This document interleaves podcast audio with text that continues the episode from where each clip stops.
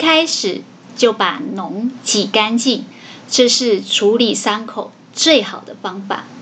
我是小仓鼠，欢迎收听《社畜逃脱笔记》。这是一个有关自我成长及财务自由的节目，陪你一起关注你的人生，掌握你的命运。Hello，大家，小仓鼠又来分享有声笔记了。今天要分享的这本书呢，书名叫做《金钱的真理》。金钱的真理，作者是宇哲义。宇哲义，他是一个日本人，然后因为经历了两次的创业，也经历了公司倒闭，然后。重新又从谷底再翻身，那我们来听一下他今天要给我们什么样的分享呢？上一集我们讲到三种金钱的陷阱：欲望、肥羊，还有广告诱惑，有印象吗？如果记不起来，可以去复习一下。我们既然讲了。这些方式都不是看待金钱最好的方式。那到底什么才是正确的金钱观呢？怎么去看待金钱？说，或者是怎么去和钱相处？我们今天要来分享的就是这个主题：五个正确的金钱观。因为有了这些大起大落的体验以后，他提醒大家应该做的事情。第一个正确的金钱观呢，是反省。我觉得这个作者蛮有意思的，他用股票做举例。他说很多人遇到股票呃停损或者是赔钱的时候呢，都会告诉自己说卖掉就忘了。呃，不要去记得你赔钱的那一只股票，但是他说他反而不这么做。他说他反而会在事后去追踪跟检视已经过去的事。这个我相信很多人都会有点啊，不是都说不要懊悔过去吗？不要看着后照镜开车吗？为什么要还要去追踪已经过去的事？他说，他后续去追踪这些已经卖掉的股票呢，是想要去证明自己的判断能力到底是对还是错。然后他说，只有这样子，你才有办法去思考，你下次要怎么赚更多的钱，或是下次你要怎样不会赔钱，甚至是去证明你当时停损的这个判断到底是对还是错。所以。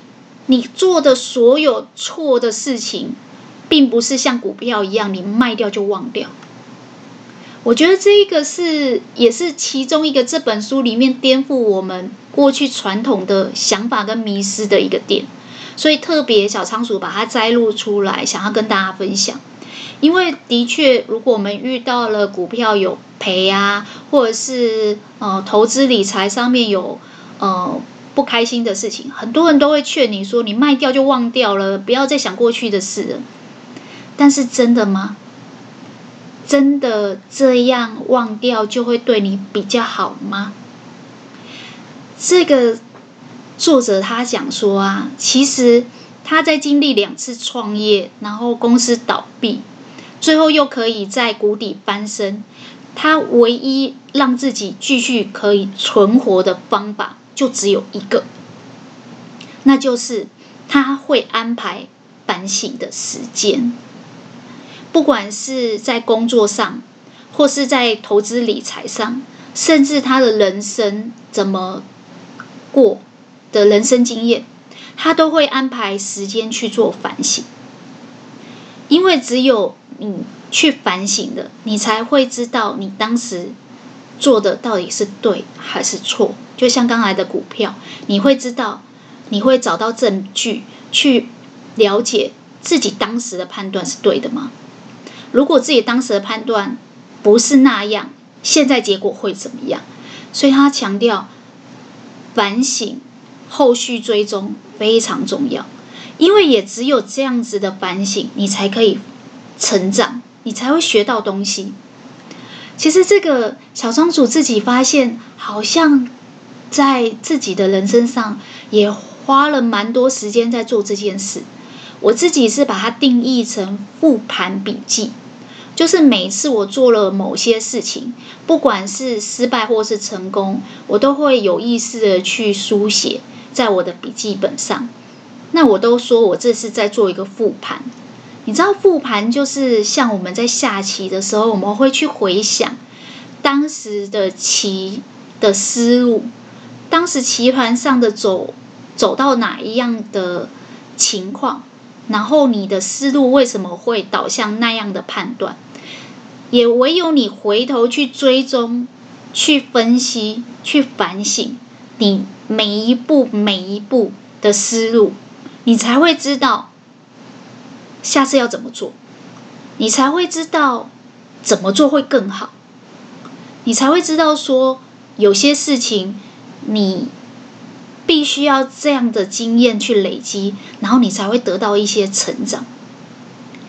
所以基本上，这个作者他就是强调说，你只有在这个过程，你才会发现错误。因为很多人的人生是无意识的一直往前走。那小仓鼠常常分享嘛，就是书写的过程就是把无意识变成有意识。你在写的当下，其实你就是安排了一个时间。去反省你的人生、你的工作，还有你的投资理财。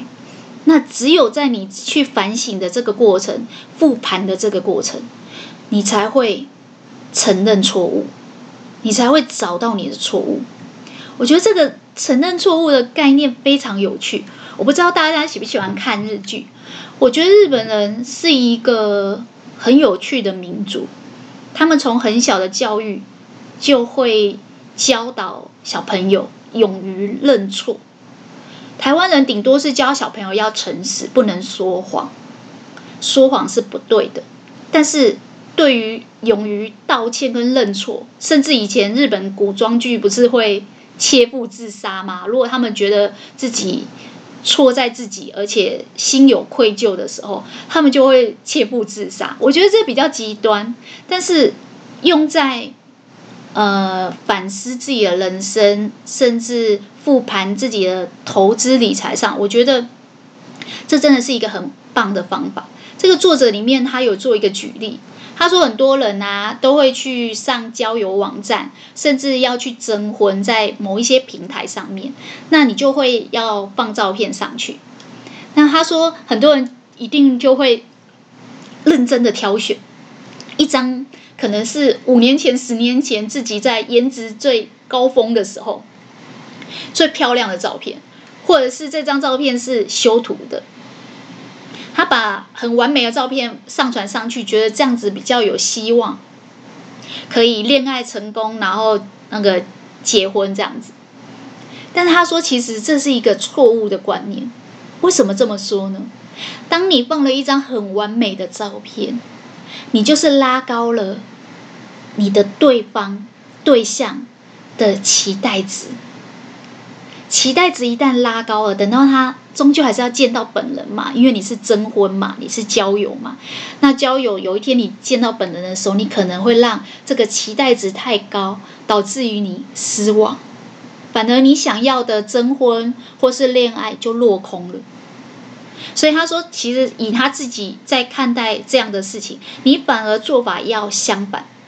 怎样会让你比较加分？就是一刚开始放一张很不怎么样的照片，那很 real，或者是反正比你本人还丑一点。然后呢，你就可以把这个满意度拉高。满意度是什么呢？满意度就是他看到你本人的时候的心里所打的分数。扣掉他内心原本还没见到你的时候的预设期待，如果他期待值不高，他预设的也不高，因为你传的那张照片也看不太出来什么，他不会有太多美好的幻想。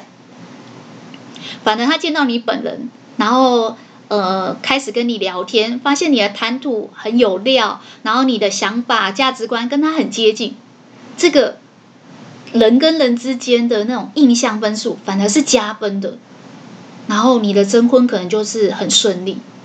所以他有强调这件事情，就是我们都很难认错，很难承认自己真实的样貌，所以我们都会去过度美化，然后不敢忠于自己或去做自己，到最后我们就变半吊子，因为你放了一张很完美的照片，可是你本人不是这样，那就挂在一半，就是你会发现见要求要跟你见面的人很多，但是你的成功率很低。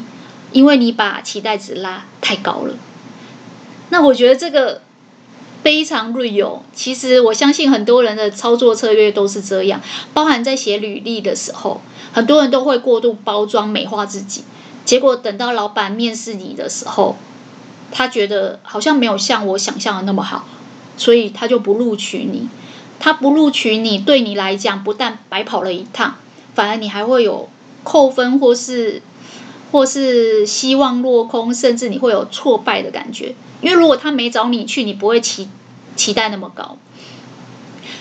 这个概念其实真的是非常有趣，就是说，因为我们可以面对自己，可以坦诚自己，其实就没有那么完美。当我们愿意这样做的时候，它就有一点点像是，我不知道大家有没有减肥的经验，小仓鼠之前有减肥的经验。那时候我是怎么减肥？他说，减肥之前你应该要先做的第一步骤，第一件事就是露出你的身体，不是要叫你上传你的裸照出去哦，是要你在你自己的家里自我揭露，你在镜子面前，你好好的检视一下你的现状是怎么样。呃，小仓鼠大概减了快十公斤，我那时候的做法就是。我会在家里做一些运动，然后我会录影。我在录影的过程中，我看到我自己的肥肉在甩，然后很狼狈的样子，甚至我看到自己的腰身侧面，就是很多油腻的肥肉跟脂肪堆积在肚子。其实这个只要年过中年，每个人都会有的困扰，但是很少人敢把它摄影下来。但前提是你的手机不能掉。如果有一天你的手机掉了，可能就会流出去。但就是我是用家里自己的就是很旧的相机摄影，目的只是给自己看，让自己去自我揭露、面对。为什么？因为只有你面对自己，坦诚我就是这么肥，坦诚我就是这个地方我不满意。当你愿意坦诚你的错误。坦诚你的失败的时候，你才有可能让自己变好，因为你才会认错，你才会像日本人那样勇敢的道歉。我觉得这个用在很多地方都用得上，包含现在有一些呃社会上的议题，比如说有时候会有那种黑心的企业，然后被揭露他做了一些错误的事情，可能是呃过度的。呃，奴役员工，或者是对员工不好，甚至像一些食品公司有一些黑心食品，每次的公关危机处理都会告诉大家，最好最好的方法就是诚实，诚实才是上策。你只要勇于坦诚你的错误，这样的企业还有救的可能，大家还会有一天会重新接纳。但是如果你永远都是死不认错，你就会被舆论包围，你会被媒体攻击，然后你会发现那个讨论的炮火会越来越猛烈。原因很简单，因为你死不认错，那表示你不会改，那就不可能再重新接纳你。所以，我觉得这个作者虽然人生经历了很多的大起大落，但是我觉得他这个点。其实不是只有在投资理财，虽然他的书名叫《金钱的真理》，但我觉得你把它套用成人生的真理也是非常管用的。因为如果你永远没有办法坦诚的面对自己、自我揭露，那你又怎么有可能认错呢？那你一旦不认错，你就永远不可能逆转胜啊！就像那些黑心企业一直发公关稿，然后死不认错，大家就不会再相信他们了。所以，所有的成长的第一步，一定是要安排一点时间，安让自己可以反省自己的过错在哪里，然后去追踪自己过去已经发生的事情，然后面对自己，坦诚自己曾经犯下的那些错误，就像是把自己没有那么好看的照片上传到交友网站一样。因为只有这样，这个人能够接受你的外表就是真实长这样，他对你的期待值就不会太高，那你才有可能真的找到一个可以全然的接纳你，然后一起过日子的人，而不是只是喜欢一个修过图很漂亮的完美，那这个不是过日子的对象啊。所以这个金钱的真理呢，最重要、最正确，要如何去看待金钱？第一个就是反省，第二个就是认错。那第三个呢？其实我的这个每个价值观的节奏安排呢是有顺序的，希望让大家听起来非常的可以理解，然后也很顺畅可以吸收。这第三个就是你要勇敢的推翻自己。我觉得作者其实很擅长举例，为什么这么说呢？他上一集不是说，我们只要陷入了金钱的陷阱，我们就会像肥羊一样被人家宰割吗？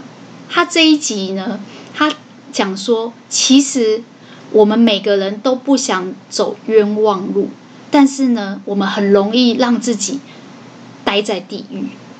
什么意思啊？他说。大部分人会之所以说啊，事情已经发生了，过去就让它过去，然后叫你不要再回去想，那是因为你没有反省的能力，而且你没有办法面对自己。但是他说，倘若你一直是这样子在过日子，就是死不认错。你犯了错，你却假装没有，然后假装忘记他，也不事后去追踪。到底当时的判断哪里出了问题？这个呢，死不认错呢，会让你待在地狱更久。啊，原来如此。我觉得就像我当时很胖，那我的医生跟我说，因为我有某一种慢性病，然后这个慢性病本来就会让你的新陈代谢率比较低，所以你本来就会比一般人。不容易代谢，然后容易肥胖，所以我每次都告诉我自己，我是因为有这个慢性病，所以我才这么胖。我不是因为我自己不忌口，也不是因为我自己爱吃油腻的，也不是因为我喜欢五花肉多于瘦肉，喜欢吃肉多过于吃菜。反正我就是一个死不认错，甚至我拿了很多挡箭牌跟借口，连医生的话都变成我的理由。我告诉我自己，不是我要这么胖，是我有生病。但你看他讲的，他的形容词就是跟上一集的肥羊一样，非常的生动。他说：“你只要犯错又死不承认啊，那就是害你多走冤枉路，你只会待在地狱里面更久、更久、更久。”天哪！上一集不是才讲，就是如果我们三十年房贷就像是那个在。坐前牢，坐了三十年的牢，哎，三十年有期徒刑，可能要杀二十个人才有哦。现在杀一个人，可能也不会判你终身监禁，也不会判你三十年，所以真的是很重的罪。如果你一直死不承认，你就会一直待在地狱，超过三十年，甚至四十年，甚至你的一辈子。所以我后来就觉得，对，没错，我是有慢性病。但是，这不是借口，这不是我可以死不承认，然后不愿意去面对我很肥胖这件事情的借口。如果我想要改变，我就应该去找方法。呃，成功的人找方法，失败的人找理由。如果慢性病变成你的理由，那你永远只会失败。所以我那时候后来就告诉我自己说。对，那我应该要痛定思痛，承认自己有犯错，因为只有这样，我才会去推翻我的过去的想法、我的决定，甚至我以前做过的一些判断。简单来讲，就是你要面对你自己。你只有你花一点时间去反思，认真的面对你的失败跟窘迫，你才有可能把这个局面给逆转。最后，你就可以成就更好的你。不然，你永远都在你那个地狱里面打转。我相信说到这一段，很多人都非常有感。每个人都有自己的地狱，每个人都有把自己打进大牢的点。可能我是想减肥减不了，所以我就一直在做这个地狱。也有可能有些人是呃工作上。也有可能有些人是金钱上，但是终归一句，这个作者还是跟大家说，你要定期的去审视你自己，而这个去想你过去的事情，不是要叫你自我鞭打哦，也不是要叫你否定你自己哦，而是你要在过去的这些已经发生的事情，就算是已经赔钱的股票被你停损了。你也要去找到一些你可以学的。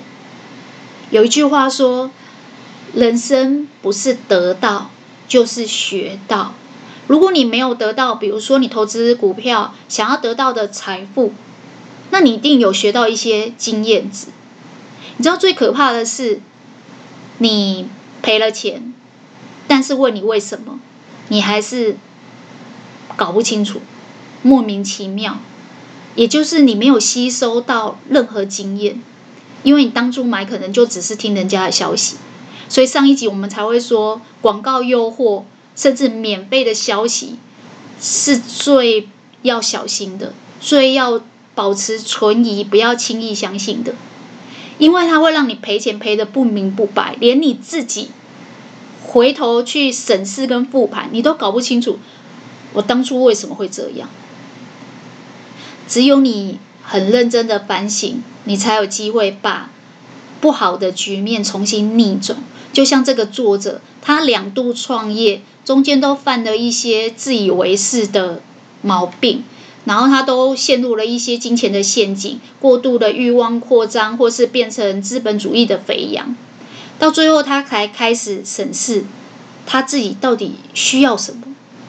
这个作者他在里面有讲到。他后来就开始不会固定住在某个地方，尤其是他在写这本书的时候是 COVID-19 非常严重的时候，他就感叹到说：“啊，这个世界，这个时代的变化越来越剧烈，所以你永远要替自己留一点后路，留一点弹性跟自由。”其实我自己在看，应该是留一点余裕。以前过年的时候，我们常常会贴春联，然后上面会写说：“呃，年年有余。”其实老祖宗有很多智慧，早就在一些呃成语啊，或者是俗语里面就有告诉大家：我们不需要追求财富满到天际，然后欲望像无底洞，反而我们需要的是有一点余裕。这个余裕。不是只有在金钱上说你每年都会有多的，甚至是在你的心境上。像这个 COVID-19 来的时候，有很多人就会发现，如果你平常没有留一些弹性给自己，你没有留一些后路给自己，你会发现你会突然被卡死。所以他自己的做法就是。他不会一定要买房子定居在某个地方，他可能会保持一种行动自由，让自己随时可以搬家。所以他虽然租房子，但他也不会像以前那样去租那种指标性的摩天大楼，反而他后来连车子都不买，因为他发现养车的费用很高。那那他怎么做？他就搭计程车。他说他后来其实认真的反省自己当初做过的所有错事以后。他发现，其实他是很会赚钱，没错，但他永远守不住钱，是因为他没有把那个净资产累积下来。净资产这个词听起来有点拗口，其实就是累积你的身家。就像一个企业，我们很多人买股票会去看它的财报，会去看他的现金流跟他的现金状况。可是更重要的不是他现在的营收多少。新闻很喜欢报某个企业营收创天高，可是你要看的其实是它的净利，就是它的毛利。有些它的单价很高，就像 iPhone 手机，一只要四万块，可它的毛利一定没有这么高。当你的毛利高，你才有办法累积你的净利。对一个企业来讲，净利才是最关键的。那对一个个人来讲，就是你累积你的身家，累积你的净资产才是最重要的。所以这个时候，你就会发现，你不应该乱挥霍你的金钱。你应该要配合你实际真实的需求，比如说你养一台车其实要花很多钱，但是你实际的需求只是车子就是代步的工具，你实际的需求就是行动很自由，所以你基本上配合这个需求去舍去那些什么拥有的欲望。其实我觉得这有点像我之前有一集讲共享商机一样，当大环境变化很大。景气越来越不好，甚至像这个 COVID-19 的时代剧烈变化以后，你就会发现有些人生存能力很强，适应能力很强，他会去衍生变化出其他的方式，让自己可以存活下来。包含以前大家什么东西都要拥有，拥有房子，拥有车子，拥有很多东西，现在就用共享的，其实。这个搭计程车的概念，我觉得用这个想法去思考，你就可以理解为什么作者会从挥金如土，然后什么买直升飞机炫富，买名表炫富，或者是呃住豪宅，然后买法拉利这样子的人生，变成一个比较正常的。我觉得要这么痛定思痛，然后勇敢的推翻自己，很不容易。但是我相信他也是真的是跌到了谷底，所以他告诉大家，其实真的很深切的跟钱相处以后，才知道怎么跟他相处，怎么看待金钱，什么才是真正正确的金钱观，什么才是真正的金钱的真理。所以我们讲了三个，第一个是反省，第二个是认错，第三个是勇敢的推翻自己。其实我觉得这三个你只要记得认错就好了，原因很简单，肯认错的人都还有救，最怕的是死不认错的人。就像很胖的我，一直觉得是是生病的药害了我，是医生说的，不关我的事。对，因为我有这个想法，有了呃五年以上，所以我就继续胖了五年。死不认错的结果就是。待在地狱更久，我待在肥胖的胖子的地狱更久。买衣服很难买啊，然后试穿的时候对自己都永远不满意呀、啊，然后呃对自己的自信也会减弱啊，这些都是不需要多走的冤枉路。我觉得日本人的教育也是来自于他们的整个国家的嗯。文化和底蕴去酝酿出来的，所以他们在很小的时候就会教小朋友要懂得认错。你犯错没关系，但你要肯认错，因为你肯认错，你就有机会逆转胜。这本书的作者是个日本人，我觉得这个教育对他来讲也是这本书最有看头的原的地方。很多人看。呃，投资理财的书或股票的书，都只是想要得到消息。但这本书里面，他不会告诉你要买哪只股票，或是要怎么短进短出，怎么看呃技术线图去赚到更多的钱。他反而是用他的人生经验去分享，说他犯过哪些错，然后你们不要犯这些错。如果你们真的摔倒了，要懂得去认错。因为你只要做到这一点，其实你就赢很多人，赢很多还住在地狱里的人。这一集我们会分享五个正确的金钱观念。第四个我们要来分享的就是不要害怕短期的损失。我自己把它简化成长痛不如短痛。他说，其实尤其是在做投资理财的时候，很多时候我们都会喜欢什么都试试看，呃，多管齐下。别人报什么消息，你就这个也买买，那个也买买。但是他觉得，其实真正的这样子的做法，对于投资理财来讲，并没有办法让你真的得到比较长期的效益。应该的做法是你先割舍短期看起来很美好的一些欢乐的事情，就像第一集我们不是有讲。吸毒还有整形上瘾的那个案例吗，那些事情都是短期可以给你很多快乐的事情，但是对于长期来讲，基本上是会让你的人生进入人生的坟场，让你逐渐崩塌的。那要怎么做呢？他说，有时候我们之所以无法认错，无法割舍，就像玩股票，已经在赔钱了。但你没有办法停损。他说：“这个是因为我们短期间觉得要认列这个损失，我们会觉得，呃，做不到，因为你会浪费很多你之前已经投入的沉没成本，在短期上看起来就是一个巨大的损失。但是他说，有时候你回头去看。”或者是你放眼光放长远一点，你会发现，越是短期觉得的损失，长远来看它是利多，它会导致你走向一个好的结果，甚至它这个长远的影响力会影响你往后十年以上的人生。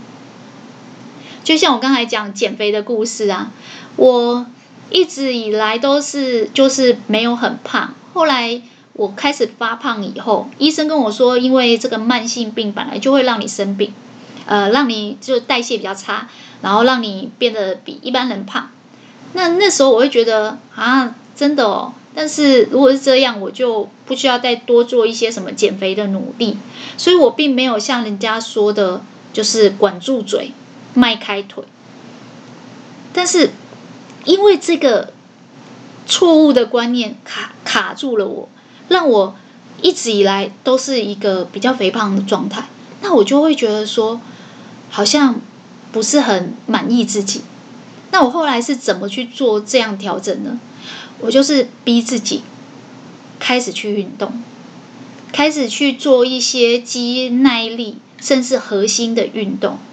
小仓鼠后来开始做瑜伽也有五六年了，那时候的想，刚开始的想法也不是一定要。可以减肥到多成功？只是想说年纪大了会有肌肉流失，所以如果可以锻炼一些肌肉，对自己的老后生活也是比较好的。那但是我后来发现，哎，刚开始做真的很辛苦，这真的是短期是损失，因为你在做的时候，你就会一直呃忍不住要流汗，然后你想放弃的时候，老师跟同学都还在做，你会。碍于面子，你就没有办法停下来。短时间真的很痛苦，短时间真的是损失。但是就像我刚才讲的，长痛不如短痛。你在那个短时间的痛苦完以后，你会发现你不用长痛了，你不用忍受去试穿衣服的时候，每一件衣服都拉拉不上来，或是模特穿很好看，但是穿在你身上就是另外一件事情。这种长期来讲对自己的自我不满意，也会影响你的自信心。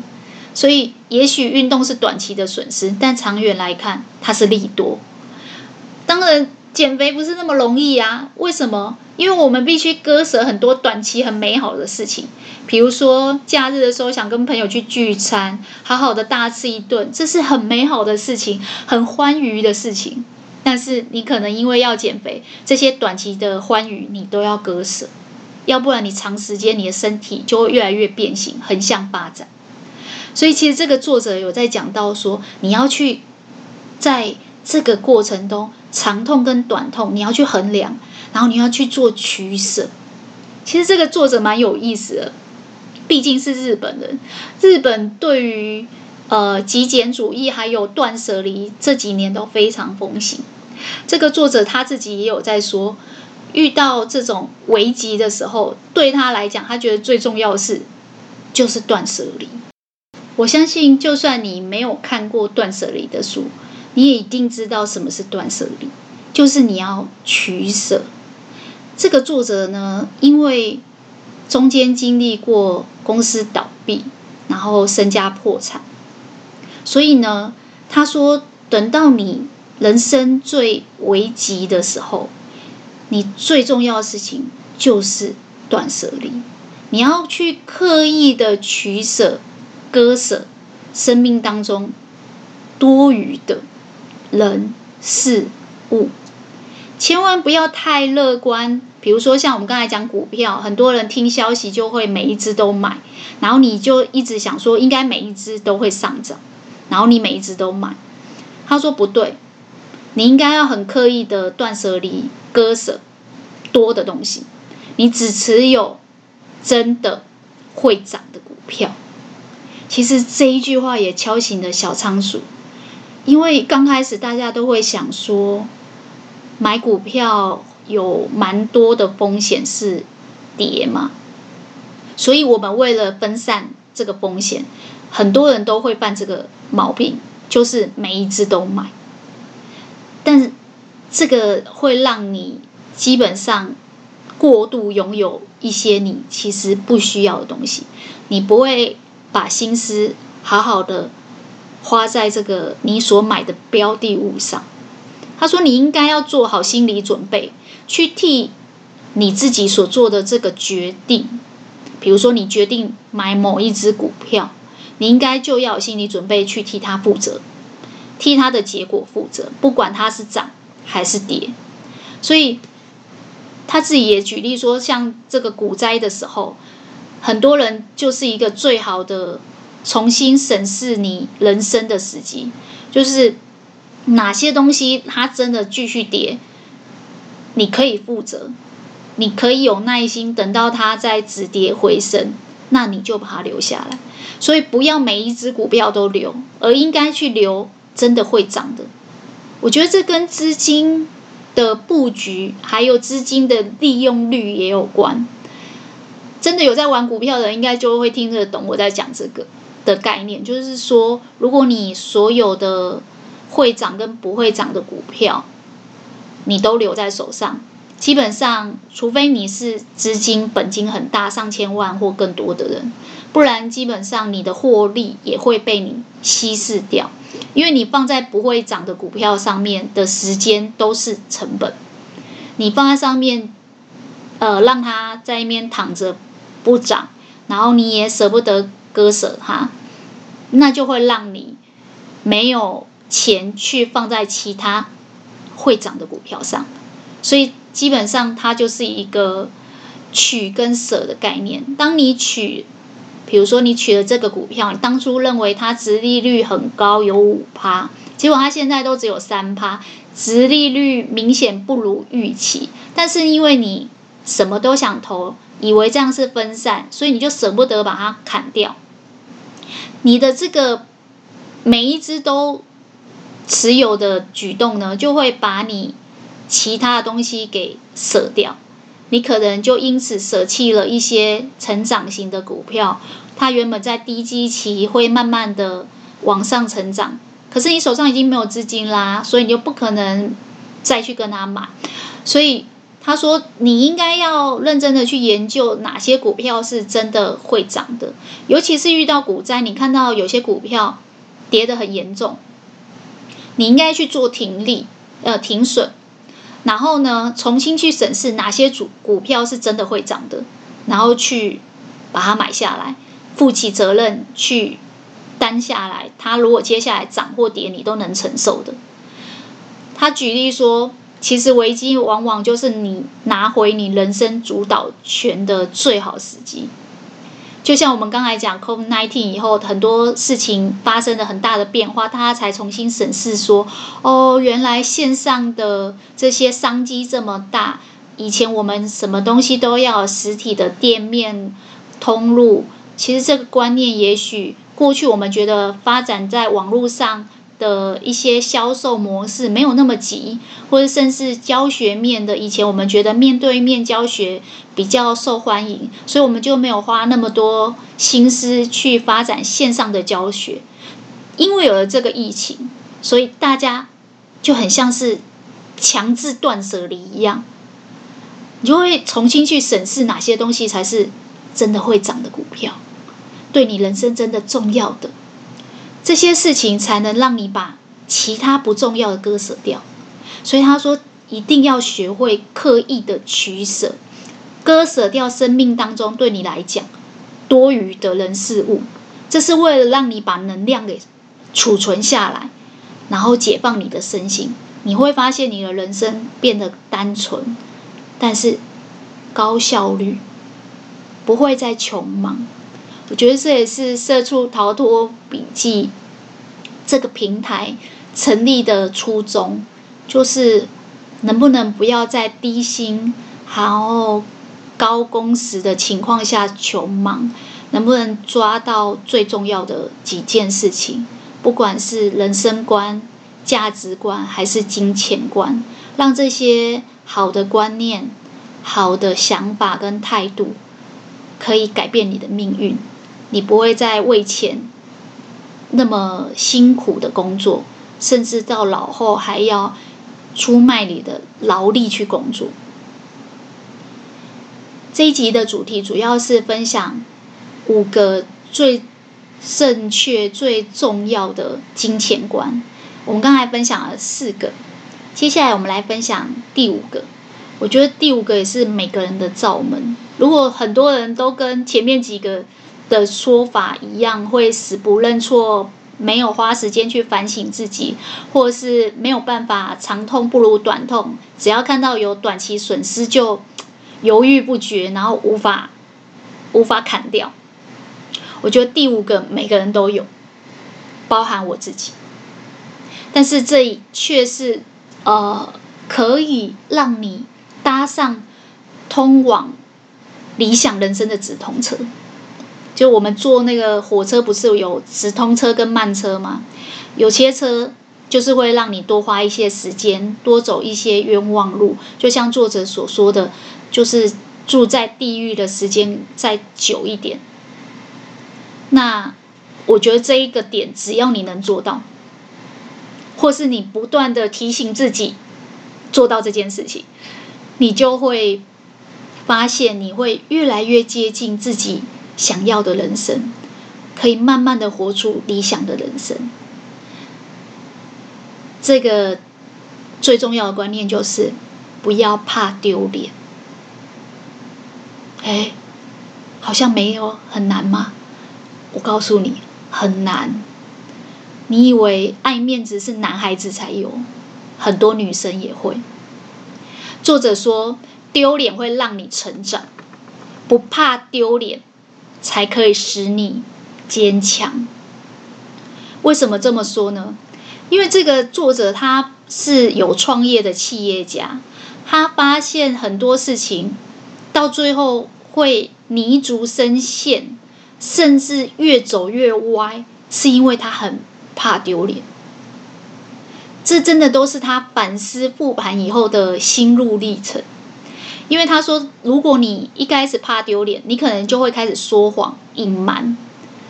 比如说像企业的财报啊，只要你一开始可能只是一个小小的过错，你开始养成了这种隐瞒的习惯，你就会开始重复同样的错误，最后它会演变成很大的问题。那你呢，就住在地狱，你会无法逃离这个人间的地狱。这听起来很恐怖，对不对？还好我不是企业家，我也不是公司老板，我不会伪造财报。对，如果你这么想，那就错了。所有的事情都跟我们的人生有关。在企业，你不应该要隐瞒，不应该要做假财报，这样才不会让你有重复的错误，然后最后演变成整个企业倒闭的大问题。我们人就我们个人就不会吗？我们个人也是会啊，我们常常发现一些事情，然后我们就困在那里。我把它用最最简单的说法，我相信你就一定听得懂，那就是在意别人的目光。我相信每一个人从小到大，只要你身边有亲朋好友，只要你身边有同事、同学，甚至有家人，你就会有这个状况。就是当你过度在意别人的评价的时候，你就会变得越来越软弱。软弱就是不坚强，软弱就是没有勇气。你会发现有些人像孩子一样横冲直撞，很有勇气，不会画地自限，有什么就做什么。就像小仓鼠之前的分享一样，人生最大的冒险就是你不冒险，所以小孩子都不怕哎。小孩子每天去野地里面玩，对他来讲就是在探险。可是年纪大以后，我们就越来越没胆了。为什么？我是大人呐，我还是在乎一下邻居的眼光啊，亲友的评价啊，对，那就不勇敢了，你就不坚强了，你就变软弱了。所以这个作者一再强调这件事，你只要不要怕丢脸。你就会变得坚强，因为丢脸会让你成长。为什么？当你像孩子一样很公开、很透明，然后有什么事情你都敢鼓起勇气大声的说出来，不管你喜欢的或是你想要的。你看小孩子都这样，你问他红包要买什么，他就很大声跟你说芭比娃娃、遥控汽车。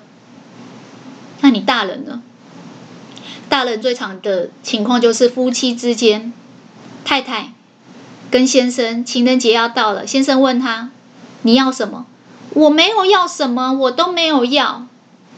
呃，你喜欢什么？我没有喜欢，干嘛花钱买花，浪费钱？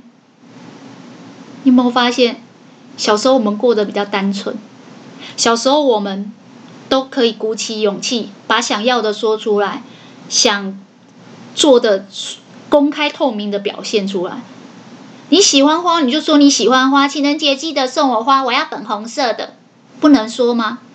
那为什么小时候你敢说？当你非常在意别人的评价跟目光，你就会变得软弱、不勇敢、不坚强。小仓鼠自己也是这样子在跟先生相处的。我的先生是一个理工仔，所以他基本上对于女生的心思是很难观察得出来。就是比较迟钝的人，然后我刚开始会觉得这呃女生要矜持一点，不要告诉他我的喜好，呃说直白一点就是女生就是让他猜，然后对男生来讲他就是反正我也猜不到，我就不猜了，所以他就待在原地，然后女生就会生气跺脚说，你都不懂我。我不知道大家有没有印象，之前我讲高敏人跟钝感人的时候，我有讲过这个例子，就是高敏人对于自己喜欢的想法感受是非常敏锐的，可是钝感人其实是完全没有感觉的，呃，应该说相对迟钝的，他可能在他自己喜欢的领域会知道，但是很多时候他们其实是没有办法像我们这么敏锐。那你们要怎么相处？答案就只有一个。打开嘴巴沟通清楚，甚至用钝感人听得懂的形容跟比喻，让他可以了解你的感受，那你们就能相处。所以人跟人相处其实没有那么难。小朋友就是应该，就是因为他们总是可以鼓起勇气，把自己想要的欲望，或是自己很单纯的期望讲出来，很公开、很透明，所以他们的。快乐来得很简单，可是夫妻之间就是那边猜来猜去，所以就觉得呃，婚姻中的幸福得来不易，很难经营。其实有时候想想，我们如果可以回到小时候，想法单纯一点，幸福也会来得简单一点，快乐也没有真的那么难。那真的不是用金钱才会达到的东西，它的门槛没那么高。这个作者有说，如果你是一个企业家，你养成了隐瞒的习惯，你到最后事情就会越走越歪。那你如果是一个个人，你非常在意别人的评价，很在意别人的眼光。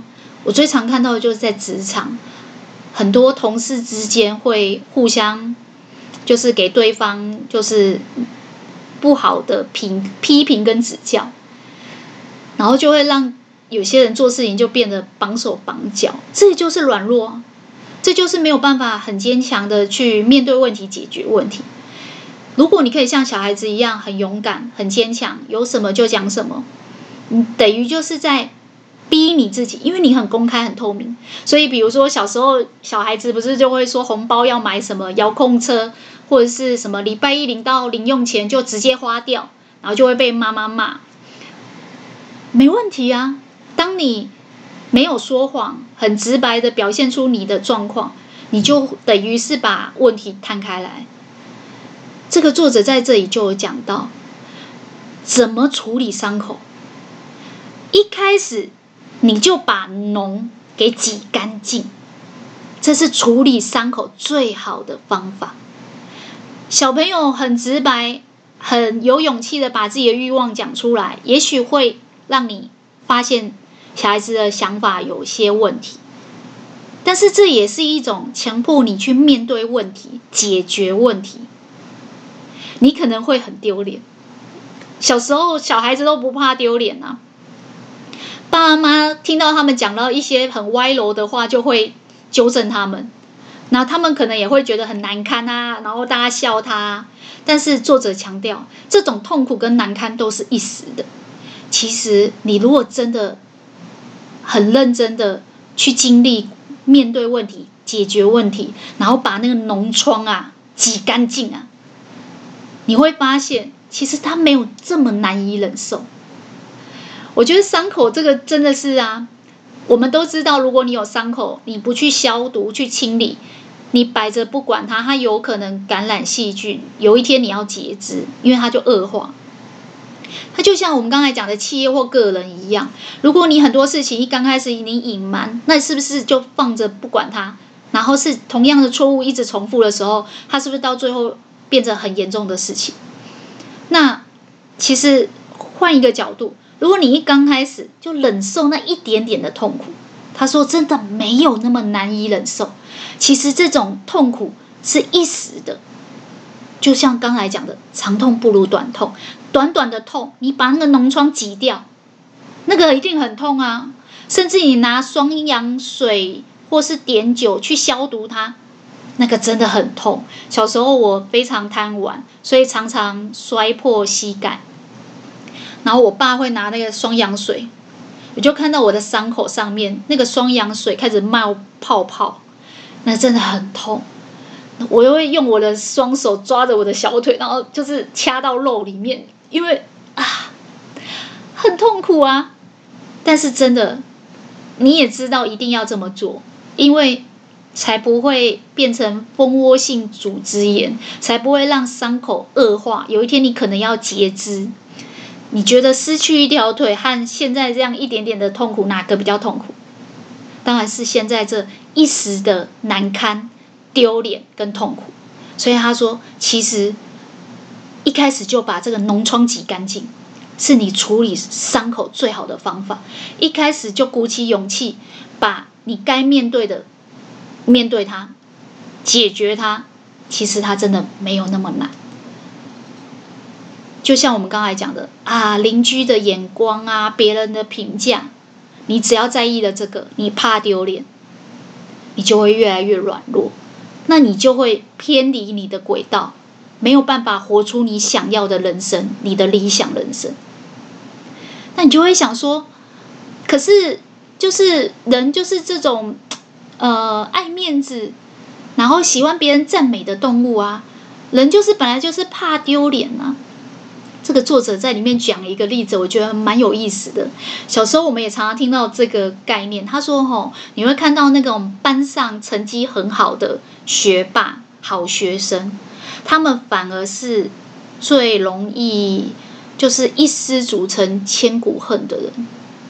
就是像人家说的这种大起大落。上一集我有分享嘛，这个宇泽义就是作者本人，他是早稻田大学，他在大学的时候就创业开服装公司，公司就算倒闭，他马上就又逆转胜，再开第二间公司。所以对于他来讲，他的内心呢是很脆弱的，因为他就是学霸跟好学生，所以他其实非常习惯别人赞美他，觉得他是精英。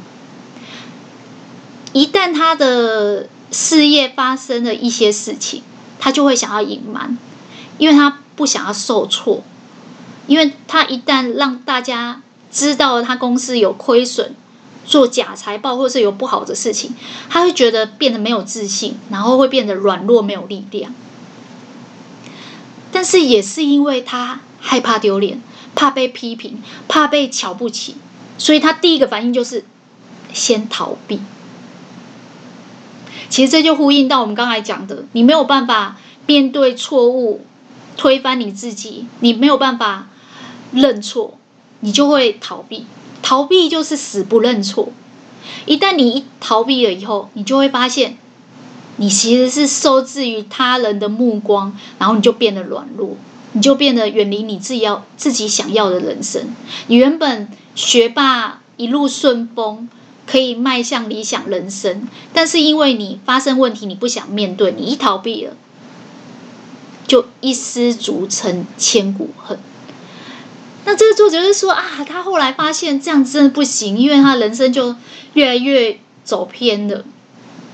他反而发现有些人就不会，有些人因为小时候书就没有念得很好啊，然后常常承受别人的批评指教，还有中伤。我就突然觉得啊，原来我就是这种小仓鼠。其实小时候也没有什么人赞美，所以小时候我会觉得我有点自卑跟没自信。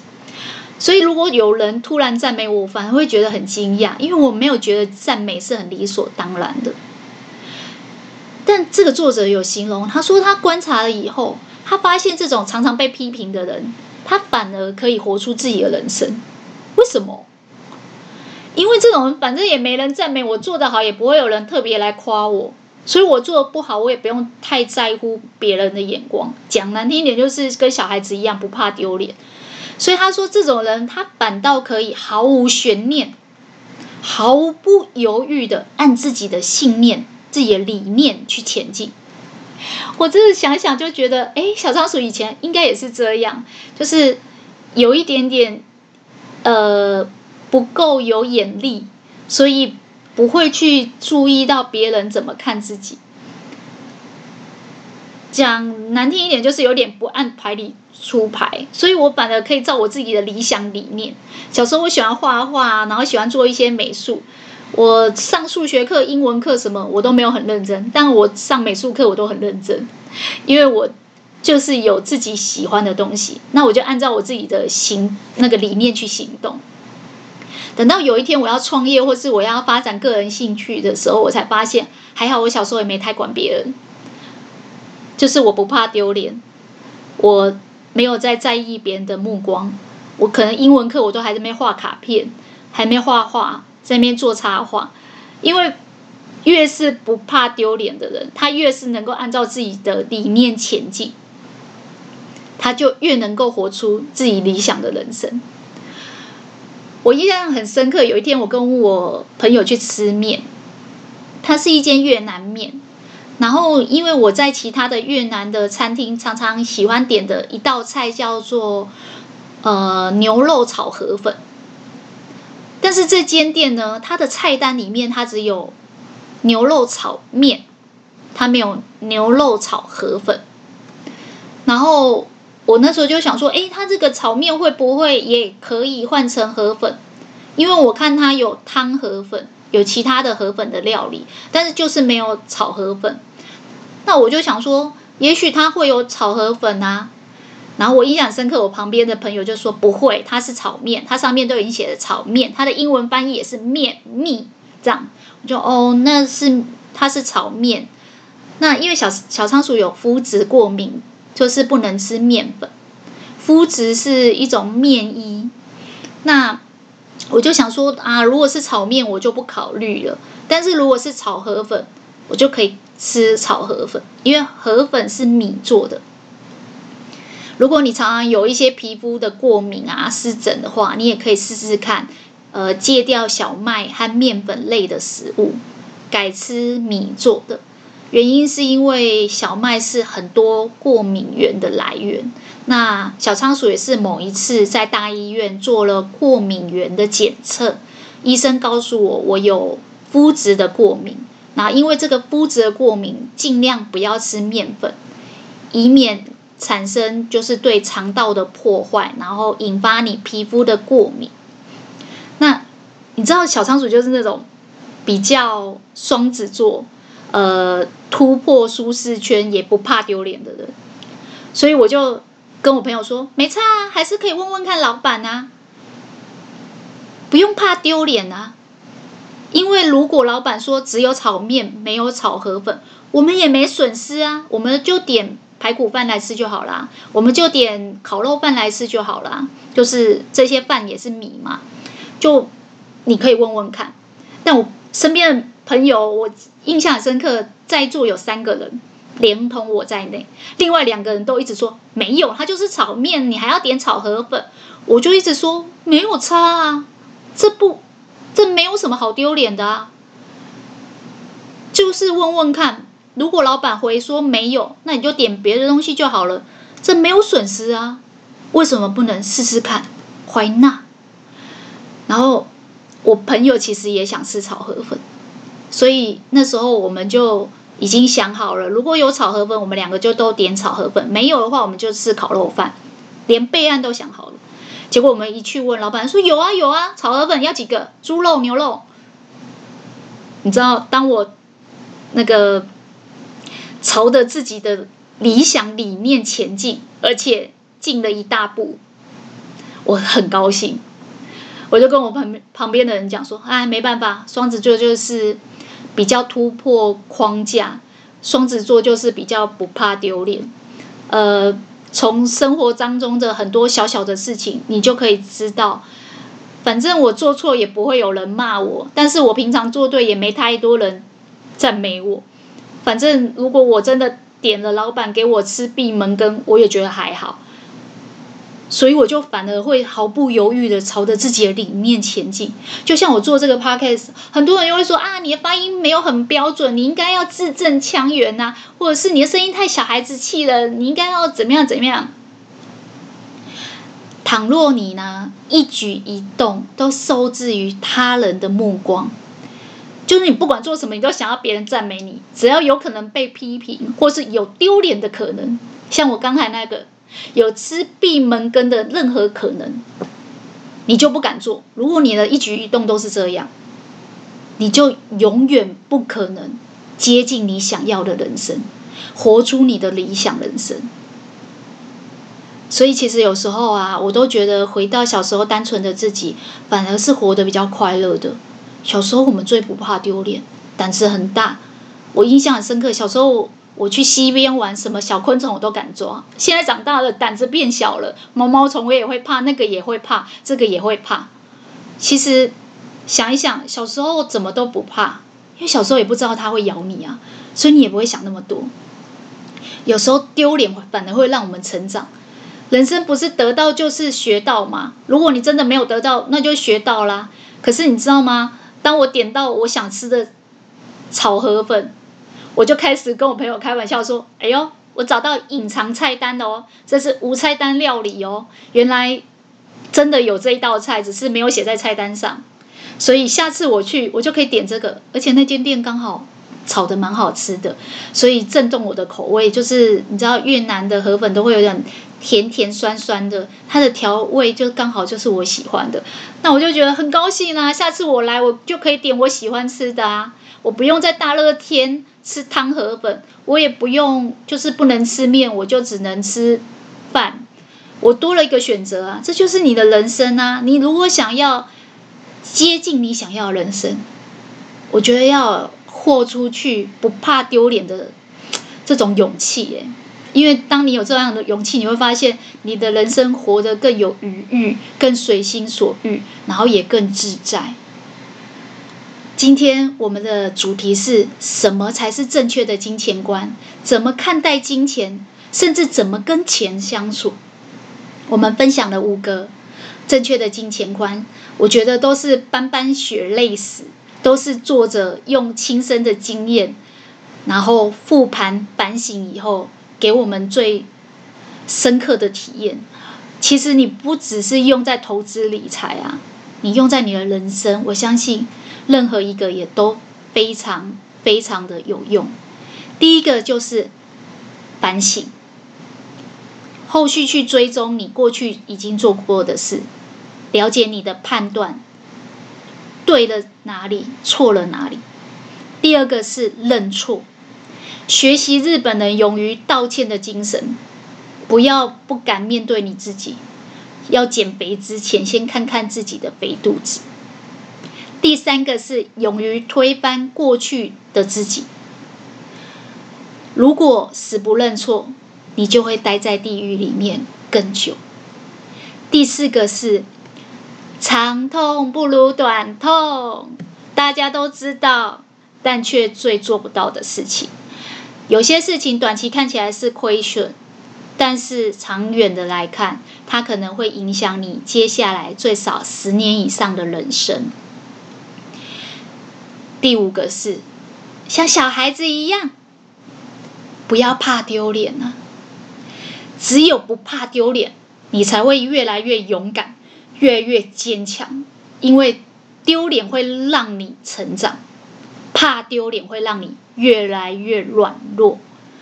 软弱的人没有办法按照自己的理念前进，没有办法活出自己想要的理想人生。小仓鼠今天的笔记就跟大家分享到这边了，恭喜你又成功的听完一本书，吸收了五个很棒的金钱观念，我觉得它套用在人生也非常管用。如果对你来说有所启发，希望大家把今天听到最认同的一句话或是一个概念回馈留言给我，和小仓鼠一起享受成长。进步的过程吧，小仓鼠会持续创作扎实的节目内容，分享更丰富的笔记给大家。那我们下次空中再见喽，拜拜。